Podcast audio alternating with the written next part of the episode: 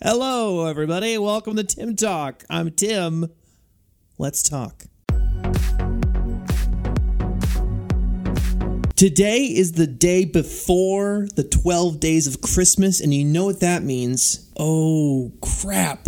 I forgot to buy presents for everybody. That's okay. Don't worry. Happens to the best of us. You're not alone. It's all right. Okay, so I want to talk about Express Digital Media, which is the company that I'm a part of. I'm the media specialist and marketing manager, and I really just wanted to talk about what we did recently. We had these small business interviews with local business owners that are entrepreneurs, that they, they started it up.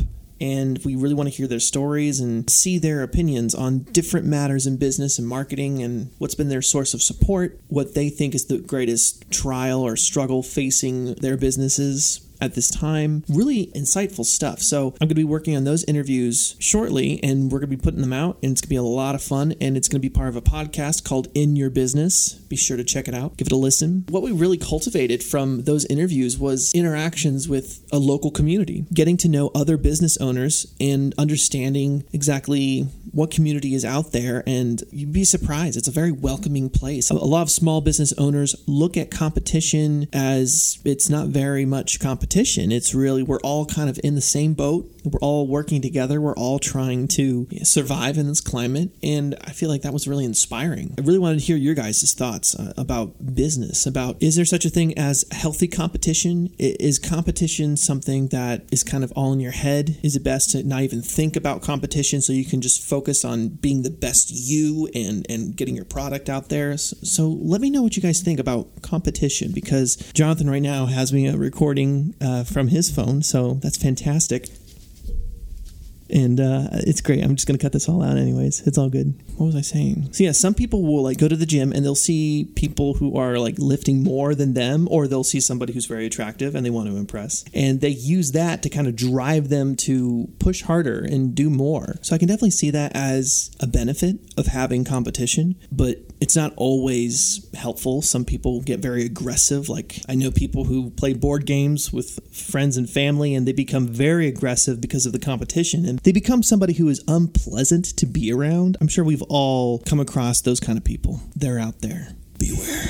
I think that's a very good topic to discuss, and to also understand what your own perspective is about that, because you're going to come across it if you're starting a business, or you're already working in a business, or you are coming across people in the same sort of medium as you. Think it over and get back to me on my desk Monday morning. Another thing X D M is planning to do is to see in the local theater what big blockbusters are coming out. We actually want to use a targeted ad for the screens on a big blockbuster premiere. I feel like that's very strategic, because there's going to be lots of different people from all different walks of life coming to the theater to watch a movie, and before then you have the, the previews, and before then you have the actual local ads that run. We're going to try and do something that's catering to the blockbuster of the Avengers Endgame when it comes out in April. And I just want to know your guys' thoughts about local ads in the theater. Which are the most memorable? Is it the ones who are just, it's so bad that you just you just remember it more because of how bad it was? Or you do you remember the ones that actually are well made and that are slick,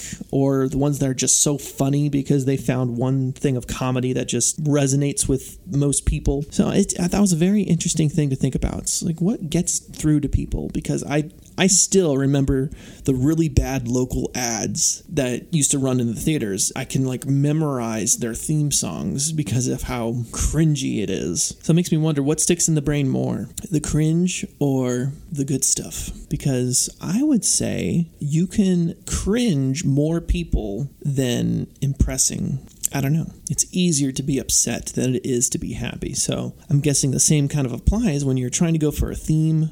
And of course, I want to do a callback to the call to action I had from the first episode of trying to better yourself every single day. And I, I would love to hear how you guys are trying to be better every single day, just by a little bit. Just that little bit makes the difference. It works in small baby steps.